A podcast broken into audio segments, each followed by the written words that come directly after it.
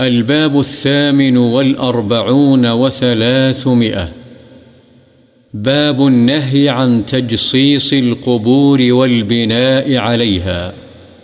قبر کو پختہ کرنے اور اس پر عمارت یعنی قبہ وغیرہ بنانے کی ممانعت کا بیان.